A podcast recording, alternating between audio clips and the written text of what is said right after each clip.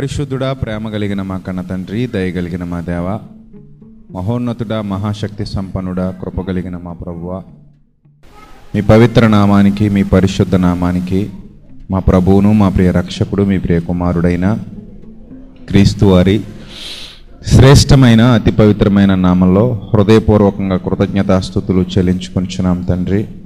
దయగలిగిన మా దేవ ఈ సమయంలో మమ్మల్ని అందరినీ ఇక్కడ సమకూర్చి విలువైన మీ విజ్ఞాన సంగతులు వినటానికి మరొక్కసారి మాకు అవకాశం ఇచ్చినందుకు స్తోతులు స్తోత్రములు తండ్రి. ప్రభా మమ్మల్ని ఇంకను బలపరచండి మీ కృపలో భద్రపరచండి. జ్ఞానముతో వివేకముతో మా హృదయములను నింపండి. ఘనత మహిమ ప్రభావములు మీకే చెల్లిస్తూ క్రీస్తు నామంలో ఈ ప్రార్థన మనవులు అడిగి వేడుకొనుచున్నాం మా కన్న తండ్రి. ఆమె ప్రియమైన దేవుని ప్రజలరా దేవాది దేవుడు మనల్ని అందరినీ ఎంతగానో ప్రేమించి ఈ సమయంలో మరొక్కసారి అమూల్యమైన ఆయన మాటలు వినే అవకాశాన్ని మనందరికీ దయచేశారు. అందును బట్టి ఆ పరలోకపు తండ్రికి మనమందరము కూడా నిత్యము కృతజ్ఞతాస్థుతులు చెల్లింపబద్ధులమై ఉన్నాము. ప్రియులరా మనం ఆత్మీయంగా మరింత బలపరచబడడానికి సంఘముగా సమకూర్చబడుతున్నాం. తండ్రిని ఆరాధిస్తూ ఆయనను మహిమపరుస్తూ ఆయన మార్గాలలో నడుస్తూ మరింత ఉన్నతమైన స్థితిలోనికి మనం ఎదగాలి రోజు రోజుకి రోజు రోజుకి. ప్రతి దినము కూడా ఆత్మీయంగా మనం బలపడుతూ ముందుకు సాగాలి. సంవత్సరాలు గడుస్తున్నాయి అంటే దినములు గడిచిపోతున్నాయంటే రోజు రోజుకి రోజు రోజుకి మన ఆత్మీయ జీవితం అభివృద్ధి పొందాలి. అలా అభివృద్ధి పొందాలి అంటే ఖచ్చితంగా మనం దేవునితో సమయాన్ని గడపాలి. కొంత సమయం మనం ఆ అభివృద్ధి కొరకు కేటాయించాలి. అలా అభివృద్ధి పొందటం కొరకు కొంత సమయాన్ని కేటాయించాలి. చాలామంది అలా సమయం కేటాయించటం కేటాయించడానికి ఇష్టపడకపోవటం వల్లే వాళ్ళ జీవితంలో ఆత్మీయంగా బలపడకుండా వెళ్ళిపోతున్నారు విఫలమైపోతున్నారు ఆ విషయంలో. అందుకే నేను మీకు గతంలో కూడా చెప్పాను ఉదయం లేవగానే మనస్సు వాతావరణం ప్రకృతి ప్రశాంతంగా ఉంటుంది మనస్సు కూడా ఎలా ఉంటుంది? ప్రశాంతంగానే ఉంటుంది. ఉదయం లేవగానే ఈ ప్రాపంచిక విషయాలు ఏవి మన దగ్గరికి ఇంకా రావు. పొద్దు పొద్దునే తెల్లవారుతూ తెల్లవారుతూ ఉన్నప్పుడు లేదా ఉదయకాల సమయంలో అప్రశాంతమైన వాతావరణం ఏ గలిబిలి లేని వాతావరణం. రాత్రంతా నిద్రపోయామేమో రెస్ట్ తీసుకుంటాం కదా ఒక్కసారి లేవగానే మనసు కూడా నిర్మలంగా నిమ్మలంగా ఉంటుంది. ఆ సమయం చ- ఎంత విలువైనది అంటే ఉదయకాల సమయం ఎంత విలువైంది అంటే ఆ సమయంలో మనం దేవుని కొరకు ఆలోచించటం దేవుని వాక్యంతో మన హృదయాన్ని నింపుకోవడం దేవుని వాక్యానికి మనం సమయాన్ని ఇచ్చి ఆ సమయంలో వాక్యం వినడం లేదా వాక్యాన్ని ధ్యానించడం ఆ సమయంలో మనం మోకరించి నిర్మలమైన మనస్సుతో ప్రార్థించడం ఇలాంటి పని ఉదయకాలంలో ఒక్క అర్ధ గంట లేదా నలభై నిమిషాలు కేటాయించి మనం చేస్తే కనుక ప్రతిరోజు మనం ఉద్యోగానికి వెళ్ళినా వ్యాపారానికి వెళ్ళినా ఇంటి పనుల్లో బిజీ అయిపోయినా మీరు ఏం చేసినా సాయంత్రం వరకు కూడా మీకు అది ఒక ఆహారం ఇచ్చే బలం కంటే ఎక్కువగా ఒక ఆత్మీయ ఆహారం లాంటిది కనుక ఆ బలం మీకు చాలా వరకు కాపాడుతూ వస్తుంది సాయంత్రం వరకు కూడా. ఎందుకు ఈ బలం మనకు కావాలి? ప్రతిరోజు మనం దేవుని సన్నిధిలో ఎందుకు బలాన్ని పొందుకోవాలి? ఎందుకు దేవుని సన్నిధిలో మనం సమయం గడపాలి? ప్రతిరోజు ఎందుకు మనం వాక్యం వినాలి? ప్రతిరోజు ఎందుకు మనం ప్రార్థన చేయాలి? ప్రతిరోజు ఎందుకు మనం దైవ సన్నిధిలో దైవ ధ్యానంలో గడపాలి అని ఆలోచిస్తే ప్రియులరా మనం ఉన్నది లోకంలో. లోకంలో ఏముంటాయి అంటే శరీరాశ నేత్రాశ జీవపుడమ్ము ఈ యుగ సంబంధమైన దేవత వాయుమండల సంబంధమైన అధిపతి ఈ ప్రపంచానికి ఒక ధర్మం ఈ ప్రపంచ ధర్మము చొప్పున మునుపు మీరు నడుచుకుంటిరి. అంటే మనం ఈ ప్రపంచంలోనికి అడుగు పెడుతున్నాము అని అంటే ఈ ప్రపంచంలో చీకటి శక్తి అనేది ఒకటి ఉంది. ఆ చీకటి శక్తి ప్రభావం మన మీద పడుతుంది.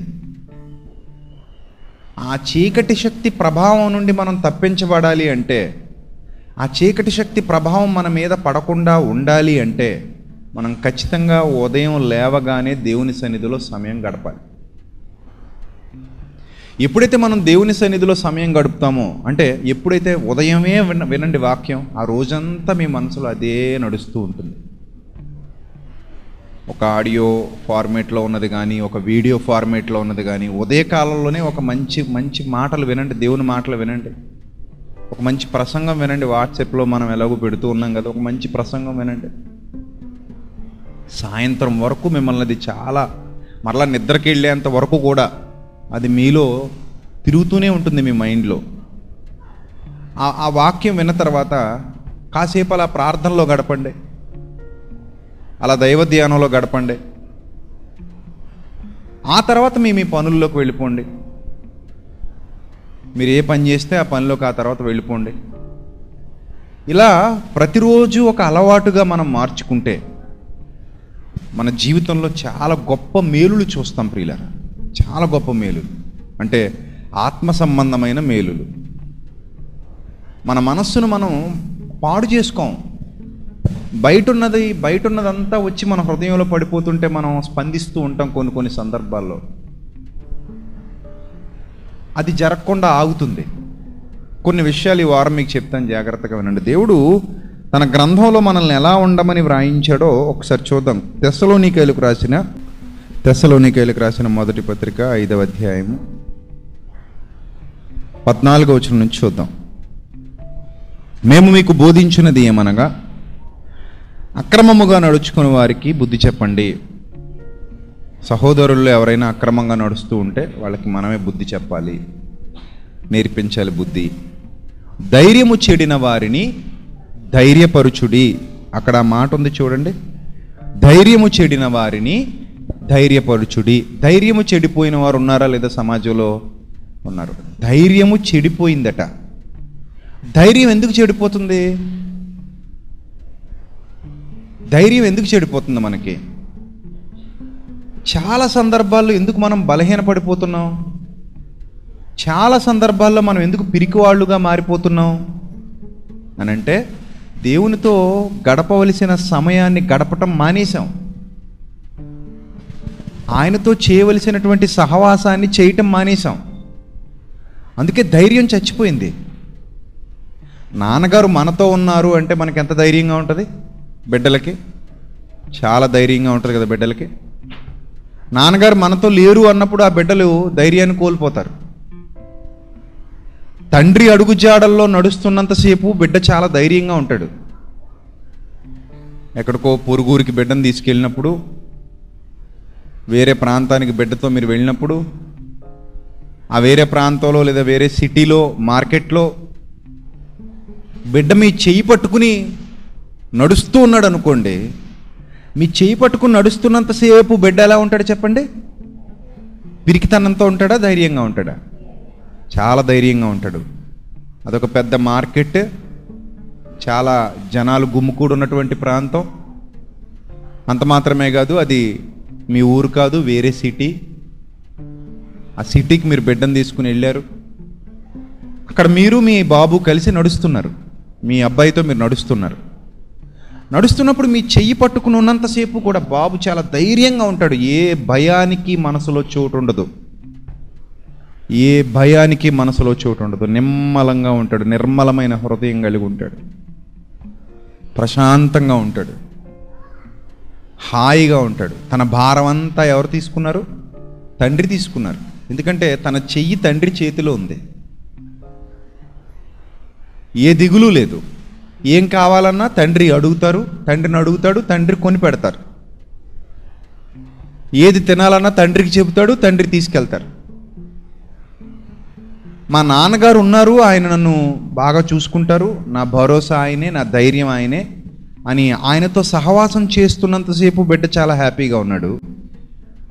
ఆ గందరగోళ పరిస్థితిలో ఈ మార్కెట్ అంటేనే గందరగోళం కదా మరి? ఈ గందరగోళంలో ఒక పక్క ఏవో వినబడుతున్నాయి ఒక పక్క నుంచి ఇంకేవో కనబడుతున్నాయి ఒక పక్క నుంచి ఇంకేవో ఆకర్షిస్తున్నాయి ఒక పక్క నుంచి ఎవరో రమ్మని పిలుస్తున్నారు వ్యాపారస్తులు వాళ్ళ సరుకులు అమ్ముకోవడానికి. ఇలా ఈ గందరగోళ పరిస్థితిలో ఈ మార్కెట్లో తండ్రి చేయి పట్టుకుని నడుస్తూ నడుస్తూ నడుస్తూ ఆ బాలుడు ఆ గందరగోళాన్ని చూసి మనసు దాని మీద లగ్నం చేసి నాన్న చెయ్యి విడిచిపెట్టేశాడు అనుకోండి.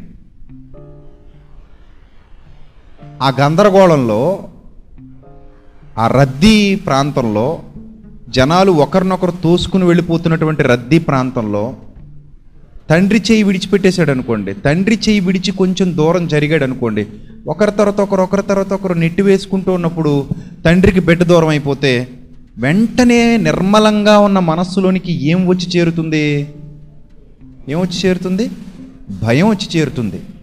ఎందుకు నిర్మలంగా ఉన్న మనస్సులోనికి భయం వచ్చి చేరింది అంటే ఇప్పటి వరకు నా చెయ్యి నా తండ్రి చేతిలో ఉంది కనుక తండ్రితో నేను చక్కటి సహవాసాన్ని కలిగి ఉన్నాను కనుక ఈ లోకం యొక్క ప్రభావం ఈ లోకంలో ఉన్న చీకటి శక్తి యొక్క ప్రభావం నా మీద పడలేదు కనుక నేను ధైర్యంగా ఉన్నాను. ఎప్పుడైతే నేను నా తండ్రితో సహవాసాన్ని కోల్పోయానో నా తండ్రితో ఆ సంబంధాన్ని తెంపుకున్నానో నా తండ్రితో నా చక్కటి అనుబంధం ఎప్పుడైతే కట్ అయిపోయిందో నాకు వెంటనే ఈ లోకమే తప్ప ఈ లోకం తప్ప ఇంకేమీ కనబడట్లేదు. ఇప్పుడు నేను మనుషుల మధ్యలో ఉన్నాను. వాళ్ళు నన్ను తాకుతూ వెళుతున్నారు వాళ్ళు నన్ను తోసుకుంటూ వెళ్ళిపోతున్నారు. నేను ఇంకా దూరంగా వెళ్ళిపోతున్నాను కానీ మా నాన్నగారి చేతిలో నా చెయ్యి లేదు. మా నాన్నగారి చేతిలో నా చెయ్యి లేకపోవడం వల్ల ఆ రద్దీ ప్రాంతంలో కింత భయానికి నేను లోనయ్యాను. ఇప్పుడు నన్ను ఏం వెంటాడుతోంది? భయమా ప్రేమ? భయం. ధైర్యం లేదు హృదయంలో. కృంగి కృంగిపోయే పరిస్థితి వచ్చింది. కృంగుబాటు. దాన్నే శోధన ఇదొక శోధన కాలము. ఇప్పుడు నాకు ఎవరూ లేరు దిక్కుతోచని స్థితి అయ్యో నేను ఇలా అయిపోయాను ఇలా అయిపోయానని బాధపడుతున్నావు కానీ ఒక్కసారి చుట్టూ వెతికితే మీ నాన్నగారు నీకు కనబడతారు మళ్ళీ ఆయన చేతిలో చేయి వేస్తే నీ ధైర్యం నీకు తిరిగి వచ్చేస్తుంది. నీ భయం స్థానంలో మళ్ళీ ఏమొచ్చేస్తుంది? ధైర్యం నీకు తిరిగి వచ్చేస్తుంది. ఇప్పుడు ఆలోచించండి. ఉదయం లేవగానే దేవునితో మన దినాన్ని ప్రారంభిస్తే దేవునితో మన రోజు ప్రారంభమైతే దేవుని వాక్యంతో మన రోజు ప్రారంభమైతే ప్రార్థనతో మన రోజు ప్రారంభమైతే ఆ రోజు ఎంత ఆశీర్వాదకరంగా ఉంటుంది. ఆ రోజు ఎంత ఆత్మకు ఎంత దీవెనకరంగా ఉంటుంది. ఆత్మీయంగా మనం ఎంత బలంగా మారిపోతాం. ఆత్మీయంగా మనం ఎంత శక్తివంతంగా మారిపోతాం. బయట శక్తులు ఏవి ఇక మన మీద పనిచేయవు. బయట శక్తులు ఏవి మన మనసు మీద పనిచేయవు. బయట శక్తులు ఏవి ఇక మనల్ని ఆకర్షించలేవు. బయట ఉన్న చీకటి శక్తి ఏది మనల్ని ఇబ్బంది పెట్టలేదు. ఈ లోకపు దుష్టశక్తి ఏదైతే ఉందో ఈ లోకంలో ఉన్న దుష్టశక్తి అది మనల్ని తన వైపుకి ఆకర్షించుకోలేదు. అలా ఆకర్షింపబడకుండా కాపాడేటువంటి ప్రొటెక్షన్ ఎక్కడ లభిస్తుంది? దేవుని సన్నిధానంలో లభిస్తుంది. మరి అలా మనల్ని మనం ప్రొటెక్ట్ చేసుకుంటున్నామా? చెప్పండి ప్రొటెక్ట్ చేసుకుంటున్నామా చేసుకోవట్లేదు. లోపం ఎవరిలో ఉంది? మనలోనే ఉంది. లోపం మనలోనే ఉంది. పైనుండి శక్తి అనుగ్రహింపబడుతోంది. పరలోకం నుండి దేవుడు తన శక్తిని మనలోనికి పంపిస్తున్నారు. ఆయన మనతో సహవాసం చేయడానికి ఎల్లప్పుడూ సిద్ధంగానే ఉన్నారు. ఆయన మన ప్రార్థన వినటానికి చెవి యొగ్గారు. ఆయన చెవులు నీతిమంతుల ప్రార్థనల వైపు ఉన్నాయి. ఆయన కన్నులు ఎప్పుడు నీతివంతుల మీదే ఉన్నాయి. యథార్థవంతుల మీద ఉన్నాయి. ఆయన పిల్లల మీద ఉన్నాయి. అంటే శక్తిని పంపించడానికి దేవుడు సిద్ధంగా ఉన్నారు. బలపరచడానికి దేవుడు సిద్ధంగా ఉన్నారు. కానీ మనమే ఆ శక్తిని స్వీకరించడానికి సిద్ధంగా లేము. అందుకే మనల్ని మనం ప్రొటెక్ట్ చేసుకోకపోతే మనం ఆ శక్తిని కోల్పోతున్నట్టు లెక్క. ఎప్పుడైతే మనల్ని మనం ప్రొటెక్ట్ చేసుకుంటున్నామో ఈ ప్రాపంచిక విషయాల మీద మన దృష్టి మళ్ళీ మళ్ళదు. ఈ ప్రాపంచిక విషయాలు మన మనస్సులోనికి రావు. లేదంటే అవే వస్తాయి మన మనసులోనికి. ఎప్పుడైతే నీ మనసును ఖాళీగా ఉంచుకున్నావో నీ మనసులోనికి ఏమొస్తాయి ప్రాపంచిక విషయాలే వస్తాయి. లోక సంబంధమైన విషయాలే వస్తాయి. ఎప్పుడైతే నీ మనస్సును వాక్యంతో నింపుకున్నావో ఇక అవి రావటానికి లోపల ఏం లేదు? ఖాళీ లేదు. ఒక పాత్రలో నీరు పోసేసిన తర్వాత నిండా పాత్ర నిండా నీళ్ళున్న తర్వాత ఇక మళ్ళీ కొత్తగా ఏవో తెచ్చి పోయటానికి అందులో ఏం లేదు? ఖాళీ లేదు.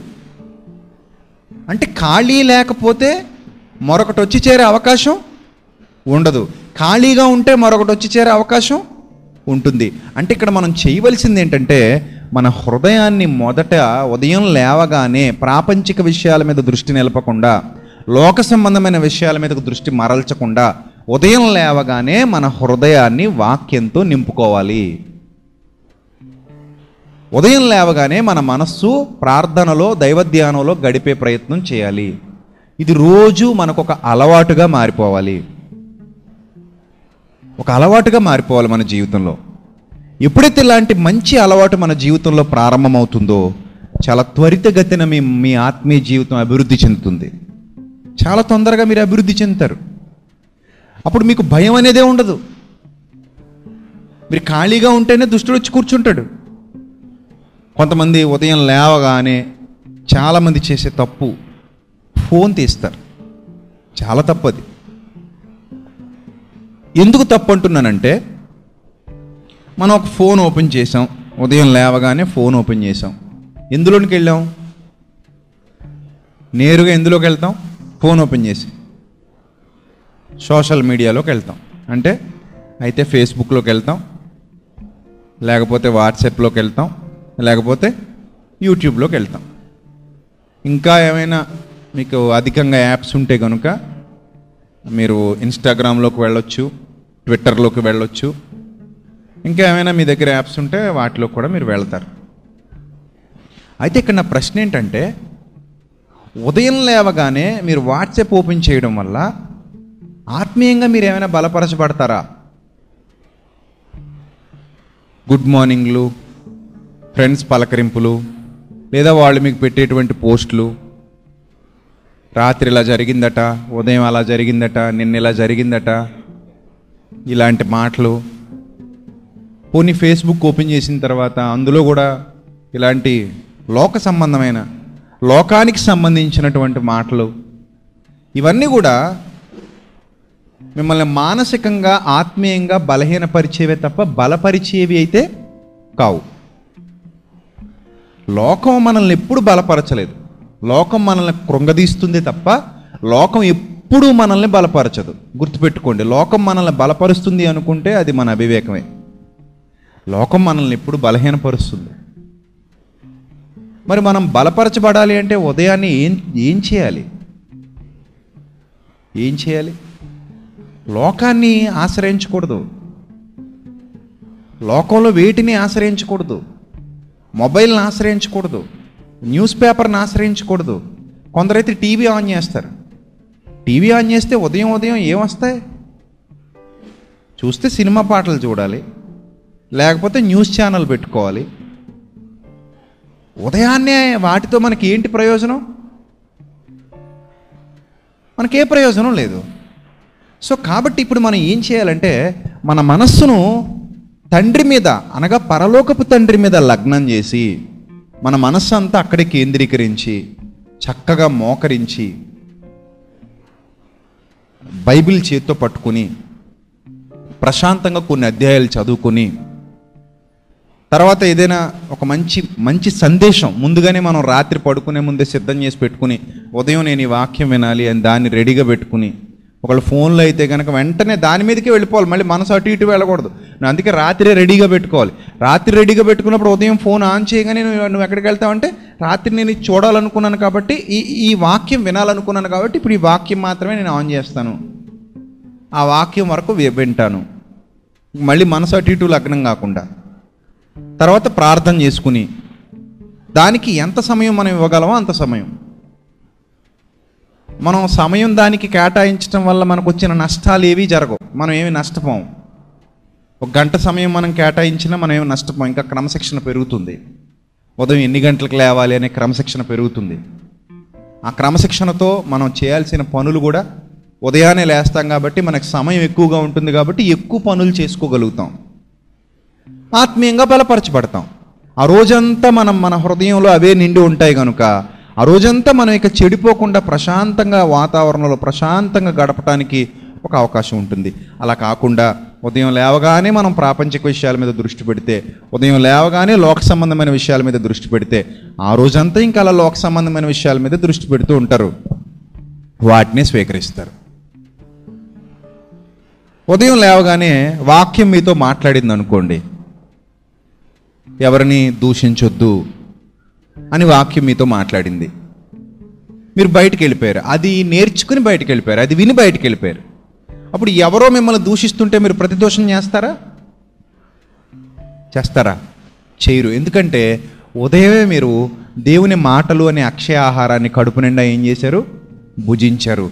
అది మీతో మాట్లాడింది. ఏమనంటే దోషణకు ప్రతిదోషణ చేయొద్దు. వారి స్వభావం అలాంటిది కనుక వారు దూషిస్తారు. నీ స్వభావం అలాంటిది కాదు కనుక నువ్వు దూషించావు. వారి స్వభావం అలాంటిది. దూషించే స్వభావం కలిగి ఉన్నారు వాళ్ళు. దూషించే స్వభావం కలిగి ఉన్నారు కనుక దూషిస్తారు. నీ దగ్గర అది లేదు. నీ దగ్గర ఇది లేదు కాబట్టి నువ్వు దూషించావు. ఇది ఎప్పుడు నేర్చుకున్నావు? ఉదయం ఉదయమే నేర్చుకున్నావు. అదే నీ మనసులో తిరుగుతోంది. అదే నీ మనసులో రన్ అవుతోంది. సో అదే నీ మనసులో రన్ అవుతుంది కనుక నువ్వు బయటికి వెళ్ళిన తర్వాత లోకంలోకి వెళ్ళిన తర్వాత నీ కొలీగ్స్ కావచ్చు నీ బిజినెస్లో ఎవరైనా కావచ్చు లేదా నీ చుట్టుపక్కల ఎవరైనా కావచ్చు నీకు సంబంధించిన వాళ్ళు ఎవరైనా కావచ్చు వారు నీతో దురు దురుసుగా మాట్లాడుతున్నా దుర్భాషలు మాట్లాడుతున్నా లేదా చెడ్డ మాటలు ఏమైనా మాట్లాడుతున్నా పనికిరాని మాటలు ఏమైనా మాట్లాడుతున్నా వెంటనే నీ మనస్సు వాటి మీదకు లగ్నం కాకుండా నిన్ను వాక్యం అక్కడే అడ్డుపడి ఆపుతుంది. చూసారా ఉదయమే మనం దేవునితో సమయం గడపటం వల్ల ఎంత ప్రయోజనాలు ఎంత ప్రయోజనం చేకూరుతుందో? మనకు అక్కడ అడ్డుపడింది ఎవరిప్పుడు వాక్యం. ఎందుకు అడ్డుపడింది? మనం ఆల్రెడీ ఉదయాన్నే భోజనం చేశాం కాబట్టి. గమనించండి ఇంటి భోజనానికి బయట భోజనానికి వ్యత్యాసం ఉంటుందా ఉండదా? ఉంటుంది కదా? ఇంటి భోజనం శుభ్రంగా ఉంటుంది. బయట భోజనం మనం ఆశించలేం అంత శుభ్రత. మనంత మన ఇంట్లో ఉన్నంత శుభ్రత బయట బయట మనం ఆశించలేం. ఇప్పుడు మనం ఉదయాన్నే ఇంటి దగ్గర తిని బయలుదేరాం అనుకోండి కడుపు నిండా తిని బయలుదేరితే ఇప్పుడు బయట తినాల్సిన టిఫిన్ తినాల్సిన అవసరత ఉందా? ఉందా? లేదు బయట టిఫిన్ తినాల్సిన అవసరత లేదు. ఎందుకు లేదు అని అంటే ఉదయాన మనం కడుపు నిండా తిని బయలుదేరాం. మీరు ఉదయాన్నే మీ కడుపు మంచి ఆహారంతో నింపుకున్నారు. ఎప్పుడైతే మంచి ఆహారంతో నింపుకున్నారో లోపల ఖాళీ లేదు. ఖాళీ లేదు కాబట్టి ఆటోమేటిక్గా మీ మనసు బయట ఆహారం మీదకి వెళ్ళదు. ఇక నేను ఇప్పుడు బయట మార్కెట్లో దొరికే ఏదో ఆహారం తినాలి మార్కెట్లో దొరికే ఏదో ఫుడ్ ఫాస్ట్ ఫుడ్ తినాలి ఇలాంటి ఆలోచనలు మన మనసులోనికి అసలు రావు. ఎందుకు రావు అంటే ఉదయాన్నే మనం మంచి ఆహారంతో మన హృ- మన కడుపు నింపుకున్నాం కనుక అలాగే మనం ఉదయాన్నే దేవుని వాక్యంతో దేవుని మాటలతో మన మనస్సు నింపుకుంటే మన మనస్సు అలా నింపబడితే మనం బయటికి వెళ్ళిన తర్వాత ఇక ప్రాపంచిక విషయాలు ఏవైతే ఉన్నాయో లోక సంబంధమైన విషయాలు ఏవైతే ఉన్నాయో మనసులోనికి రావు. ఎవరో వచ్చి నిన్ను చెరచాలని నిన్ను పాడు చేయాలని నీ ఆత్మీయ జీవితాన్ని నాశనం చేయాలని ఒకవేళ నీ స్నేహితుడు కానీ ఇంకొకరు కానీ ఇంకొకరు కానీ ప్రయత్నం మొదలుపెట్టినప్పటికీ వారితో నువ్వు ఏకీభవించవు. ఎందుకు నువ్వు ఏకీభవించట్లేదు అంటే ఉదయమే నిన్ను నువ్వు నిన్ను నువ్వు ఏం చేసుకున్నావు అంటే ఛార్జింగ్ చేసుకున్నావు. నీ బ్యాటరీ మొత్తం దేంతో ఛార్జ్ అయింది? దేవుని సన్నిధానంలో ఛార్జ్ అయింది. ఎప్పుడైతే నీ బ్యాటరీ దేవుని సన్నిధానంలో ఛార్జ్ అయిందో ఇక ప్రాపంచిక విషయాల జోలికి వెళ్ళే అవకాశం ఉండదు. ఎందుకంటే ఆ శక్తి నీలో పనిచేస్తూ ఉంటుంది. ఆ బలం నీలో పనిచేస్తూ ఉంటుంది. ఈ విషయాన్ని అందరూ గమనించాలి చాలా జాగ్రత్తగా. మనం తినే ఆహారం కొన్ని గంటల పాటు మనకు శక్తినిస్తుంది. అవునా? కొన్ని గంటల పాటు మనం శక్తి కలిగి ఉన్నామంటే కారణం? మనం తీసుకునేటువంటి ఆహారం. మంచి ఆహారం తీసుకుంటున్నాం. శక్తినిస్తుంది మనకి బలాన్ని ఇస్తుంది సో ఆ ఆహారం వలన కలిగిన శక్తితో మనం మన జీవితాన్ని కొనసాగిస్తున్నాం. అలాగే ఉదయకాలమే మంచి ఆహారం తీసుకోవడం మొదలు పెట్టండి. మంచి ఆహారం. వైద్యులు కూడా శరీరానికి సంబంధించి వైద్యులు కూడా ఏం చెప్తారంటే బ్రేక్ఫాస్ట్ బలంగా తీసుకోండి అంటారు. బ్రేక్ఫాస్ట్. బ్రేక్ఫాస్ట్ ఎందుకు బలంగా తీసుకోవాలి అని అంటే రాత్రిపూట మనం మితాహారం తీసుకుని తక్కువ ఆహారం తీసుకుని తొందరగా నిద్రపోతే దాదాపు ఏడు నుండి ఎనిమిది గంటల సమయం మనం నిద్రలో గడిపితే ఆ సమయం అయిన తర్వాత రాత్రి నుంచి మనం ఖాళీగా మన కడుపు ఉంచుకున్నాం కనుక ఉదయకాలమే మనకి మన మెదడుకి మన శరీరంలోని భాగాలకు అవయవాలకు అన్నిటికీ కూడా శక్తి ఒకేసారి అవసరం అవుతుంది ఎందుకంటే రాత్రి చాలా సమయం మీ బాడీ మొత్తం ఏం తీసుకుందంటే రెస్ట్ తీసుకుంది. అందుకే ఉదయాన్నే మంచి అలవాటు ఉదయాన్నే చక్కగా ఒక లీటర్ లేదా ఒక అర లీటర్ పైన వాటర్ గోరువెచ్చటి నీళ్ళు దాగి మన కడుపు శుభ్రం చేసుకున్న తర్వాత మంచి ఆహారం తీసుకోండి అని వైద్యులు చెప్తారు. ఒక అర్ధగంట ఆగి నీళ్ళు తాగిన తర్వాత ఒక అర్ధగంట నలభై నిమిషాలు ఆగి మంచి ఆహారం తీసుకోండి పౌష్టికాహారం తీసుకోండి. అన్ని రకాలు మిక్స్ అయ్యి ఉండేలా చూసుకోండి. కేవలం మనం ఉదయం చాలా తక్కువ తింటాం కానీ అలా కాదు మంచిగా తినండి అని చెప్తారు. ఎందుకంటే ఉదయకాలం తినే ఆహారం యొక్క శక్తి మీకు ఆ రోజంతా ఏం చేస్తుంది? ఉపయోగపడుతుంది. ఇది శరీరానికి. ఇది శరీరానికి. అందుకే చాలామంది చెప్తారు డైట్ చెప్తారు నాలుగు బాదం పప్పులు పెట్టుకోండి నాలుగు ఖర్జూరాలు పెట్టుకోండి ఇడ్లీతో పాటు లేదా ఏదైనా టిఫిన్ కూడా పెట్టుకోండి రెండు అంజూరాలు పెట్టుకోండి. ఇలా మంచి ఆహారం తీసుకోండి. టీ కాఫీలు మానేయండి గ్రీన్ టీ తీసుకోండి. ఇవన్నీ ఎందుకు చెప్తారు వైద్యులు మనకి? ఉదయకాలం తీసుకునేటువంటి ఆహారం సాయంత్రం వరకు మన మీద ప్రభావం చూపిస్తుంది. శరీరానికే ఇన్ని జాగ్రత్తలు తీసుకుంటే మరి శరీరాన్ని నడిపించేది ఎవరు మనము మనము అనగా ఆత్మ. మరి ఆత్మకు కూడా ఆహారం అవసరమే కదా? అక్షయాహారము. మోషే మీకు నిజమైన ఆహారాన్ని అనుగ్రహించలేదు. పరలోకము నుండి వచ్చే నిజమైన ఆహారము నేనే మనుష్య కుమారుడనైన నేనే మీకు ఇచ్చుచున్నాను. ఆ జీవాహారము నేనే అన్నారు ఆయన నన్ను భుజించండి. నా మాటలు భుజించండి. నా మాటలు ధ్యానించండి. నా మాటలు ఆలోచించండి. ఉదయకాలం లేచి బైబిల్ చదవండి. ఎంత ప్రశాంతంగా మన మనస్సు రిసీవ్ చేసుకుంటుంది.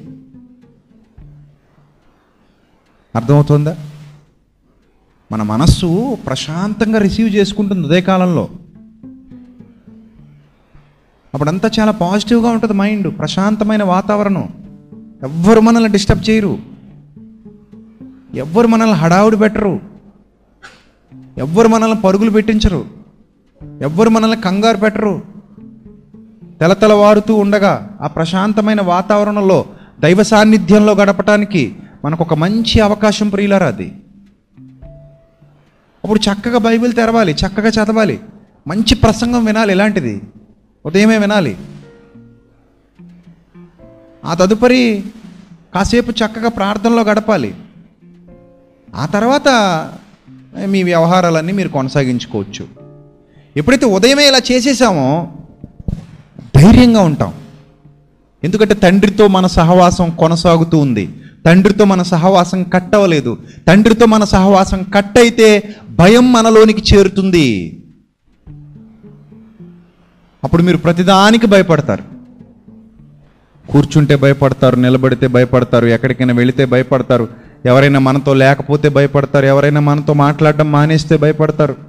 ఇతరుల మీద ఆధారపడి జీవించడానికి ఇష్టపడతారు. చూసారా దానివల్ల ఏదో తెలియని భయం. పలానా ఆమె నాతో మాట్లాడట్లేదు పలానా ఆయన నాతో మాట్లాడట్లేదు నా స్నేహితుడు నాతో మాట్లాడట్లేదు నా బంధువు నాతో మాట్లాడట్లేదు ఈ మధ్య నన్ను చిన్న చూపు చూస్తున్నారు నన్ను సరిగా పట్టించుకోవట్లేదు. ఇవన్నీ ఎప్పుడు వచ్చాయంటే మనం వారి మీద ఆధారపడటం మొదలుపెట్టినప్పుడు. వారి మీదే ఆధారపడటం. చూసారా అప్పుడు వారు ఏదైనా మనల్ని ఒక మాట అన్నప్పుడు మీరు కృంగిపోవడం భయపడిపోవటం లేదా జీవితంలో ఏదైనా ప్రతికూలమైన పరిస్థితి ఎదురు కావచ్చు ఆ ప్రతికూలమైన పరిస్థితి ఎదురైనప్పుడు ధైర్యం చెడిపోతుంది. భయం లోపలికి వచ్చేస్తుంది. అదే మీరు ఉదయమే పరలోకపు తండ్రితో మాట్లాడడం మొదలు పెడితే ఆ తండ్రితో ఉదయమే మీరు మీ విషయాలన్నీ చెప్పుకుంటూ ఉంటే ఆ తండ్రితో మీకు సంబంధించిన విషయాలన్నీ పంచుకుంటూ ఉంటే అవకాశం ఎక్కడిది? మీలోకి పిరికితనం రావటానికి? అవకాశం ఎక్కడుంది? మీలోనికి భయం చేరడానికి? లేదు కదా. ఎందుకంటే తండ్రితో సహవాసం కలిగి ఉన్నాను కనుక ఆయన ఒక్కరు నాకు తోడుగా ఉంటే ఈ ప్రపంచంలో దేనినైనా నేను ఎదుర్కోగలను దేన్నైనా నేను జయించగలను ఏ దారి గుండా అయినా నన్ను అయినా నడిపించగలరు ఏ మార్గం గుండా అయినా నన్ను తీసుకుని వెళ్ళగలరు. నన్ను విడిచిపెట్టరు.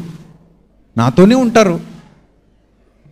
ఒక మంచి భరోసా మన మనసుకు ఉంటుంది ప్రియులారా. ఒక ధైర్యం ఉంటుంది మన మనసుకి. ఈ మాటలతో మీరు ఆదరింపబడుతున్నారు కదా ఈ మాటలతో మీలో ధైర్యం తిరిగి చేరుతోంది కదా అందుకే అక్కడ ఏం రాయబడిందంటే ధైర్యము చెడిన వారిని ధైర్యపరచండి. ఆ బాధ్యత దేవుడు నాకు అప్పగించాడు కనుక నేను మిమ్మల్ని అందరినీ దేవుని మాటలతోనే ధైర్యపరుస్తున్నాను. మీకు నేనున్నాను అని చెప్పినా కూడా అది సరిపోదు. ఎందుకంటే నేను ఎక్కువ కాలం మీలో మీతో ఉండలేను. కొంతకాలం మాత్రమే మీతో ఉండగలను. అర్థమైందా? మీరు కూడా ఎక్కువ కాలం నాతో ఉండలేరు. కొంతకాలం మాత్రమే మీరు నాతో ఉంటారు. ఒకవేళ భూమి మీద ఉన్నా కూడా మీకు ఎప్పుడైనా నాతో ఉండాలి ఉండకూడదని అనిపించవచ్చు ఎప్పుడైనా? ఎప్పుడైనా మీ మనసు ఇక ఈయనతో మనం ఉండకూడదు అని మీకు అనిపించవచ్చు సో అలా అనిపించినా తప్పేం లేదు. జీవితాంతం మీరు ఒకరి మీదే ఆధారపడాలని కానీ జీవితాంతం మీరు ఒకరితోనే ఉండాలని కానీ నియమాలు అయితే ఏమీ లేవు. కానీ మనం ప్రేమ కలిగి ఉండాలంతే. మనం ప్రేమ కలిగి వ్యవహరించాలి. మన జీవితం నిండా ప్రేమ ఉండాలి. మన బ్రతుకు నిండా ప్రేమ ఉండాలి. మనలో కృతజ్ఞత అనేది ఉండాలి. ఇతరులు మన పట్ల ఏమైనా మేలు చేసినా ఇతరులు మనకి ఏమైనా సహాయం చేసినా అది మర్చిపోయే స్వభావం ఉండకూడదు. కృతజ్ఞత అనేది మనలో ప్రతి కోసాన ఉండాలి. అప్పుడు మనుషులు మనతో ఉన్నా లేకపోయినా మనుషులు కళ్ళ ముందు కనబడుతున్నా లేకపోయినా మనం దేవునితో చక్కటి సహవాసం కలిగి ఉన్న రోజున మనకి ఏ భయము మన దరి చేరదు ప్రియులరా. ఏ భయము మనల్ని ఆవహించదు. ఏ భయం మన మనస్సులోనికి చొరబడదు. ఎప్పుడైతే మన మనస్సు ఖాళీగా ఉంచుకున్నామో లోకం లోపలికి ఎంటర్ అయిపోతుంది. దుష్టుడు లోపలికి ఎంటర్ అయిపోతాడు. చీకటి శక్తులు లోపలికి ఎంటర్ అయిపోతాయి. అప్పుడు మన మన ఆలోచన విధానమే పూర్తిగా మారిపోతుంది. మన జీవన విధానమే పూర్తిగా మారిపోతుంది. కాబట్టి రెండో మాట చూద్దాం. బలహీనులకు ఊతనీయుడి అనుంది. బలహీనులకు ఏమివ్వాలట? ఓతనీయుడి అంటే ఒక వ్యక్తి సరిగా నడవలేకపోతున్నాడు. నడవలేకపోతున్నాడు అంటే అతను ఖచ్చితంగా ఏం పట్టుకుని నడవాలి? కర్ర పట్టుకుని నడవాలి. ఆ కర్ర నువ్వే కావాలి. అది మాట ద్వారా అయినా కావచ్చు క్రియ ద్వారా అయినా కావచ్చు. అన్ని సందర్భాల్లోనూ క్రియ ద్వారానే ఓతనిస్తాం అనుకోకండి. మాట సాయం కూడా చాలా బలమైంది. మాట సాయం. అది శక్తినిస్తుంది. ఇప్పుడు మీరు బలహీనులుగా ఉంటే ఈ వాక్యం విని బలపరచబడ్డారనుకోండి మీకు ఊతనిచ్చినట్ట కాదా? అప్పుడు మీరే అంటారు వచ్చి అన్నయ్య మేము ఇంతవరకు చాలా బలహీనంగా ఉన్నాం. ఎప్పుడైతే మీ మాటలు విన్నామో మాకు ఏదో తెలియని శక్తి లభించినట్టుగా అనిపించింది చాలా బలంగా అనిపించింది. చాలా మంచి వాక్యం మాకు ఉపదేశించారు ఈరోజు ఈరోజు అని అంటారు. ఎందుకు ఇలా అనగలిగారు మీరు? అప్పటి వరకు మీ మనస్సు బలహీనమైనదిగా ఉంది. ఎప్పుడైతే ఇలాంటి మంచి దేవుని మాటలు మన హృదయంలోనికి వెళ్ళాయో ఆటోమేటిక్గా ఆ మాటల వల్ల మనకి ఏమొచ్చింది? శక్తి వచ్చింది బలం వచ్చింది. కనుక మీరు అంటారు మమ్మల్ని బలపరిచారు ఆత్మ సంబంధంగా మమ్మల్ని ఏం చేశారు? బలపరిచారు అంటారు. అందుకే ఇక్కడ బైబిల్ చెప్తోంది చాలా స్పష్టంగా బలహీనులకు ఓతనీయుడి. అందరి ఎడల దీర్ఘశాంతము గలవారై ఉండండి. అందరి ఎడల ఎలా ఉండండి? దీర్ఘశాంతము గలవారై ఉండండి. ఉదయాన్నే ఈ మాట చదువుకుని మీరు బయటికి వెళ్ళారనుకోండి. ఎవరెవరో గట్టి గట్టిగా అరుస్తుంటారు. ఎవరెవరో గట్టి గట్టిగా కేకలు వేస్తుంటారు. మీరు ఆఫీస్కి వెళ్ళారు. మీరు ఆఫీస్కి వెళ్ళిన తర్వాత ఏదో జరిగింది అక్కడ. బాస్ వచ్చాడు. మీ మీద అరుస్తున్నాడు. మీరు తిరిగి అరిస్తే ఉద్యోగం పోతాయి. తిరిగి అరవడానికి అక్కడ అవకాశం లేదు. అప్పుడు మీరు ఏం చేస్తారు? దీర్ఘశాంతము గలవారై ఉండండి అన్నది దేవుని మాట. ఉదయాన్నే నేను నేర్చుకున్నాను. నేను ఉదయాన్నే ఇంత మంచి మాట నేర్చుకున్నాను. ఇంత మంచి మాట నేను బైబిల్ గ్రంథంలో నేర్చుకున్న తర్వాత నేనెందుకు అనవసరంగా కోప్పడాలి? నేనెందుకు అనవసరంగా కేకలు వేయాలి? నేనెందుకు గట్టి గట్టిగా అరవాలి? అలా అరవడం వల్ల కేకలు వేయటం వల్ల గొడవ పడటం వల్ల నాకు వచ్చేది ఏమైనా లాభాలు ఉంటాయా ఉండవు. అది లోక సంబంధమైన వ్యవహారం అది. అది చీకటి సంబంధమైన వ్యవహారం. నా తండ్రిలో ఉన్న లక్షణం కాదది. అలా అరవడం కేకలు వేయడం గొడవలు పడటం. ఇవి ఇవి మన తండ్రి లక్షణాలా ఇవి? చెప్పండి. తండ్రి లక్షణాలా? కావు తండ్రిలో లేవు అలాంటి లక్షణాలు. కానీ బయట మనకు కనబడతాయి. బయట మనకు కనబడినప్పుడు వాటిని మనం ఇగ్నోర్ చేసుకుంటూ వెళ్ళిపోతాం. ఒక వ్యక్తి అనవసరంగా నీ మీద అరుస్తున్నాడు. నువ్వు మాత్రం నవ్వుతూ సమాధానం చెప్పావు అనుకో. మీ ఇద్దరి మానసిక స్థితిని పక్కపక్కన పెడితే ఎవరు గొప్పవారు చెప్పండి? అరుస్తున్న వారి మానసిక స్థితి బాలేదు. వాళ్ళు తమ మనస్సును గలిబిలి చేసుకుంటున్నారు. తమ మనస్సును తామే ఏం చేసుకుంటున్నారు? గలిబిలి చేసుకుంటున్నారు. ప్రశాంతంగా సమాధానం చెప్పిన వ్యక్తి మనస్సు దీర్ఘశాంతము గలవాడై స్థిరుడుగా ఉన్నాడు. అతడు తన మనస్సును గలిబిలి చేసుకోవటానికి ఇష్టపడట్లేదు. మీరు ఇంటికి వెళ్ళి టీవీ విసిరి కొట్టి మిక్సీ విసిరి కొట్టి బీరువా విసిరి కొట్టి అద్దాలు పగలగొట్టి మంచం విరగొట్టి లైట్లు పగలగొట్టి ఇవన్నీ ఎందుకు చేశారు? దీన్నే దీన్ని ఏమంటారు? మనస్సు ప్రశాంతంగా లేకపోవటం. ఒక మంచం విరిగిపోతే ఒక లైట్ పగిలిపోతే ఒక టీవీ పగిలిపోతే ఒక కుర్చీ విరిగిపోతే ఒక వస్తువు పగిలిపోతే ఎంత గలిబిలిగా ఉంది చూడండి. ఇల్లు బాగుందా ఇప్పుడు? ఇల్లు బాగుందా? ఇల్లు అందంగా ఉందా? బాగాలేదు మనం ఊరికే దీర్ఘశాంతాన్ని కోల్పోయి ఊరికే అరవడం ఊరికే కేకలు పెట్టడం ఊరికే ఎవరి మీదో మనం మాట్లాడటం దుష్ప్రభావం అది. ఎవరి మీదో అరవటం ఎవరి మీదో కేకలు వేసేయటం లేదా ఇంట్లో భార్య మీద అరవటం భర్త మీద అరవడం పిచ్చి పిచ్చిగా అరవడం పిల్లల మీద అరవడం. ఎందుకు ఇలా అరుస్తున్నాం మనం? ఉదయకాలమే మనల్ని మనం మంచి ఆహారం తీసుకుని మంచిగా మనల్ని మనం సిద్ధపరచుకోలేదు. అది మనకు అలవాటు అయ్యి ఉంటే ఇది మన బ్రతుకులో కనబడకుండా పోయేది. అది మనకు అలవాటు అవ్వలేదు కాబట్టే ఇంకా మన బ్రతుకులో ఇది ఏమవుతుంది? కనబడుతుంది. సో ఉదయకాలమే మీరు దేవునితో మాట్లాడుతూ ఉన్నప్పుడు దేవుణ్ణి అడగాలి ఒకవేళ మీకు ఆ స్వభావం ఉంటే తండ్రి నాలో ఈ స్వభావం ఉంది. ఇది మంచి స్వభావం కాదు. దయచేసి ఈ స్వభావాన్ని నాలో నుండి తీసేయండి. నాకు ఆ శక్తినివ్వండి. నేను కూడా ఈ రోజు నుంచి ఈ స్వభావాన్ని తీసివేసుకోవడానికి ఇష్టపడతాను. సో పిల్లల మీద అనవసరంగా అరుస్తున్న తల్లులు ఎంతమంది లేరు? ఊరికే అరుస్తారు మీరు వాళ్ళ మీద. అరవ అరవాల్సిన అవసరత లేని చోట కూడా ఎలా ఏం చేస్తారు చాలామంది? అరిచి చెప్తారు. అక్కడ యాక్చు అక్కడ యాక్చువల్లీ అరవాల్సిన అవసరత లేదు. కానీ అరుస్తారు.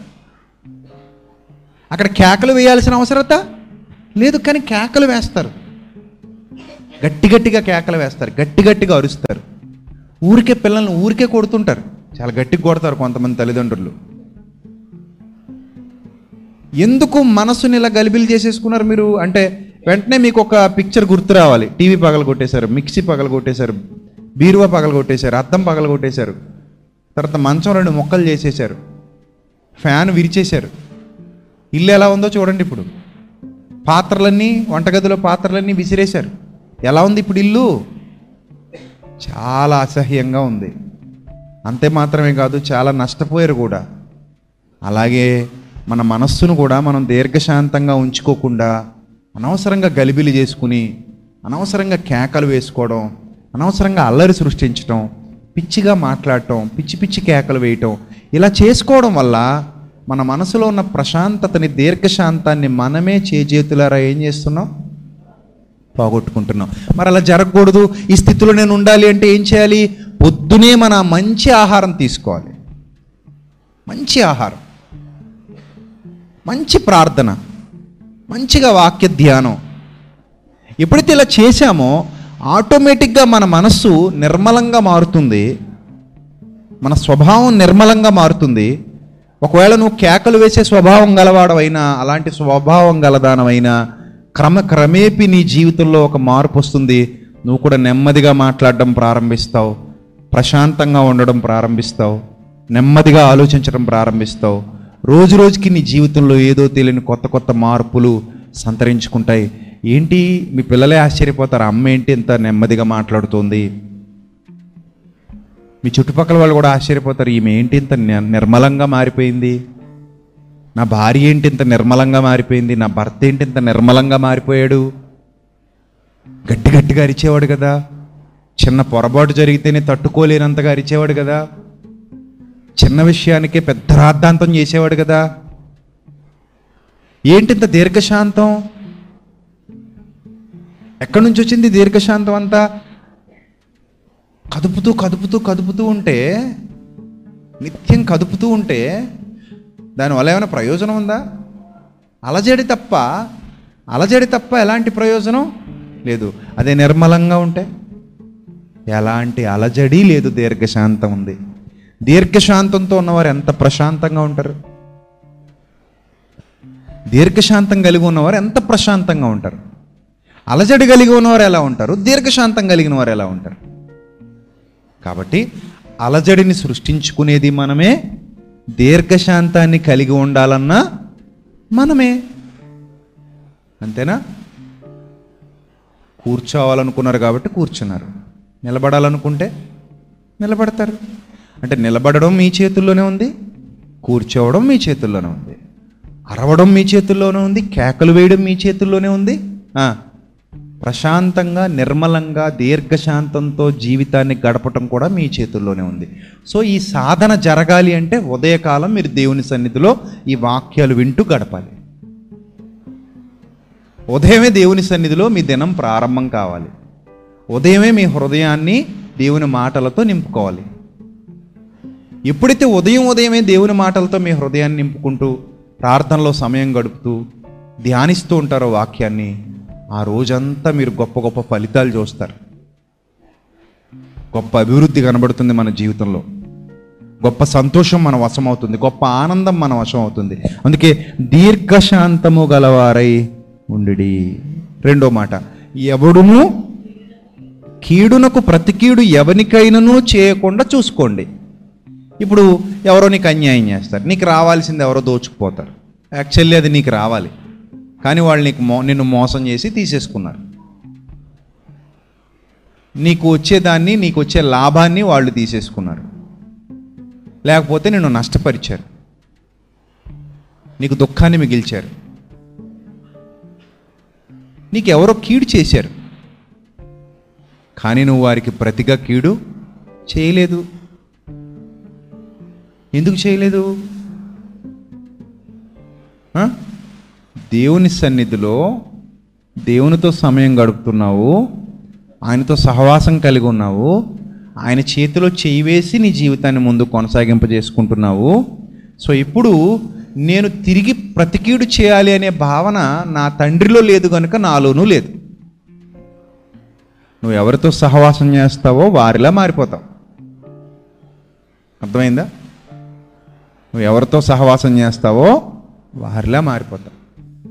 చాలామంది చూడండి ఎవరు వాక్యం వింటూ ఉంటారో వాళ్ళలా బోధించడానికి ప్రయత్నం చేస్తుంటారు. కనబడిపోతారు మనకి. ఈ వ్యక్తి పలానా వ్యక్తి పలానా బోధకుని ఏం చేస్తున్నాడు? ఇమిటేషన్ చేస్తున్నాడు. ఇమిటేట్ చేస్తున్నాడు. ఇమిటేట్ అంటే అతనిలాగే చేతులు ఊపుతున్నాడు. అతనిలాగే నిలబడుతున్నాడు. అతనిలాగే మాట్లాడడానికి ప్రయత్నిస్తున్నాడు. అతని భాష ఎలా ఉందో సేమ్ మిమిక్రీ చేసి అలాంటి భాషా ప్రయోగం చేస్తున్నాడు. అంటే ఇతని దృష్టి అంతా ఎవరి మీద ఉందంటే ఆ బోధకుడి మీద ఉంది కాబట్టి అలాగే నేను మాట్లాడాలి అలాగే నేను డ్రెస్ చేసుకోవాలి అలాగే నేను ఉండాలి. అతను ఇలా వాచ్ పెట్టుకున్నాడు నేను అలాగే పెట్టుకోవాలి. అతను ఇలా తల దూకున్నాడు నేను అలా దూకోవాలి అతను ఇలాంటి షూ వేసుకున్నాడు కాబట్టి నేను అలాగే అతను ఇలాంటి కోట్ వేసుకున్నాడు నేను అలాగే వేసుకోవాలి. అతని చేతులు మడత పెట్టాడు నేను పెట్టాలి. సో ఇదంతా ఎవరినో ఒక మనిషిని ఇమిటేట్ చేస్తున్నాం. ఎందుకంటే ఆ మనిషితో సహవాసం చేసావు కాబట్టి ఆ ఇమిటేషన్ నీలో కనబడుతోంది. ఇప్పుడు ఆ ప్లేస్లో దేవుణ్ణి పెట్టుకో. ఆ ప్లేస్లో దేవుణ్ణి పెట్టుకో. అప్పుడు ఏమవుతుంది? నువ్వు దేవునితో సహవాసం చేస్తున్నావు కాబట్టి ఆయన సన్నిధిలో ప్రార్థనలో గడుపుతున్నావు కాబట్టి ఆయన వాక్య ధ్యానంలో నీ మనస్సును నిర్మలంగా ఉంచుకున్నావు కాబట్టి నీ జీవితంలోనికి ఆయన లక్షణాలు వచ్చి చేరాయి. ఆయన లక్షణాలు వచ్చి చేరాయి. ఆయన లక్షణాల్లో కీడు చేశారా ఎవరైనా నీకు? ప్రతి కీడు చేయకు. కీడుకు ప్రతికీడు చేయకు. అక్కడే నీ గొప్పతనం బయటపడుతుంది. వారిది కీడు చేసే స్వభావం నాది కీడు చేసే స్వభావం కాదు.